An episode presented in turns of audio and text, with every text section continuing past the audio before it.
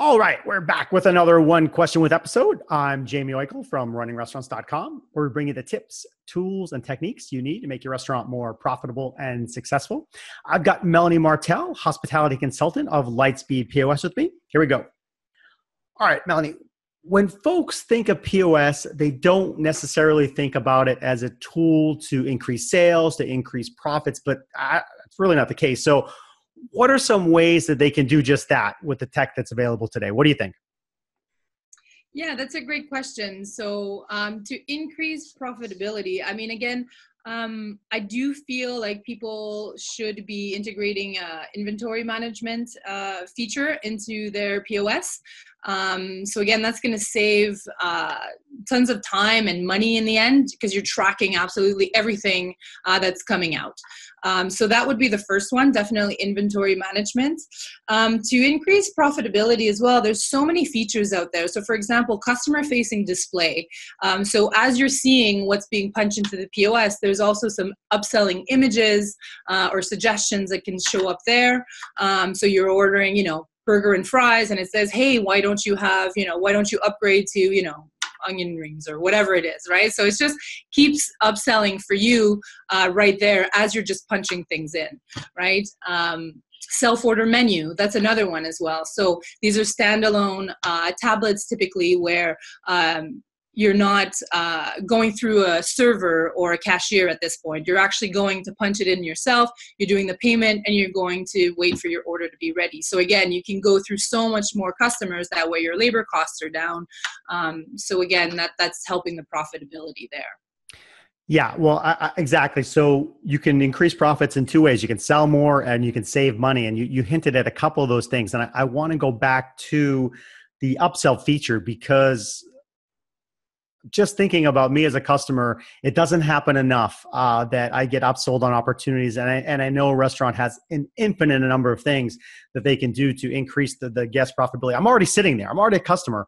You know, I'm with the three people, four people, or, or a big group. So why not maximize uh, my wallet? Take more money from me, right? But anyway, so uh, I like what you were talking about uh, a, a customer facing screen. And I'm actually seeing things going, oh, yeah. Oh, yeah. Making it easy because sometimes – the the the the staff doesn't want to do it they they're they're nervous they don't have the information. So there's there's hurdles but so aside from the tech that that, that aspect of technology how have you seen folks use it? Have you seen it increase sales uh, x percent? What's what's some more you can kind of build around that yeah, um, I don't have exact numbers, but we've certainly seen uh, an increase in sales uh, on our customers that are using customer facing display. So, um, in the example uh, that I used earlier, um, you know, quick serve, where people come up and order, uh, you know, they're they're having their usual, you know, the the burger and the fries, and then the upsell says, hey, you know, you can have this in this, you know, in this combo. It's like, oh yeah, let me try that. So we have seen in certain uh, combos uh, an increase in sales. I don't have an exact number, but that certainly is uh, quite a plausible uh, upsell right there. And again, back to circling back to what you said, that's pretty spot on. Is that you don't even have to train your your your staff to do that. Really, it's just right there. You don't even need to spend the time to get them to remember to do that and to you know push it on on their responsibility to do that. So it's all set up in the POS to start off with. So you're ordering this, there you go. Hey, have this, have that. Think of a juice bar, right? A juice bar where you can have so many add ins. It's like, hey, you're having this.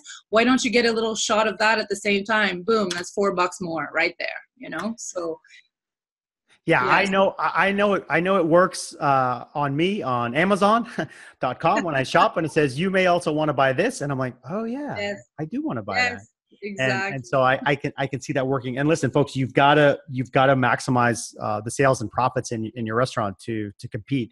So it's absolutely critical. And so we talked about a few features of a POS that can do that: inventory management, uh, these displays, as well as uh, like kiosk type uh, type tablets can also encourage people to order more. I know I've seen studies as well that shows that. So uh, Melanie and her team are all about POS. Uh, if, if folks have questions, they want to learn more, where can they go? Yeah, they can start by the website. It's lightspeedhq.com. Uh, you've got a whole bunch of information there. There's uh, chat as well, so you can chat with somebody right away. They can tell you more about it. We've got uh, we've got Facebook, we've got Instagram, so we're all over those. Perfect. Yeah, find them on the web. Absolutely. So, folks, that was Melanie Martell of Lightspeed POS. You can find them on the web at lightspeedhq.com. That's lightspeedhq.com.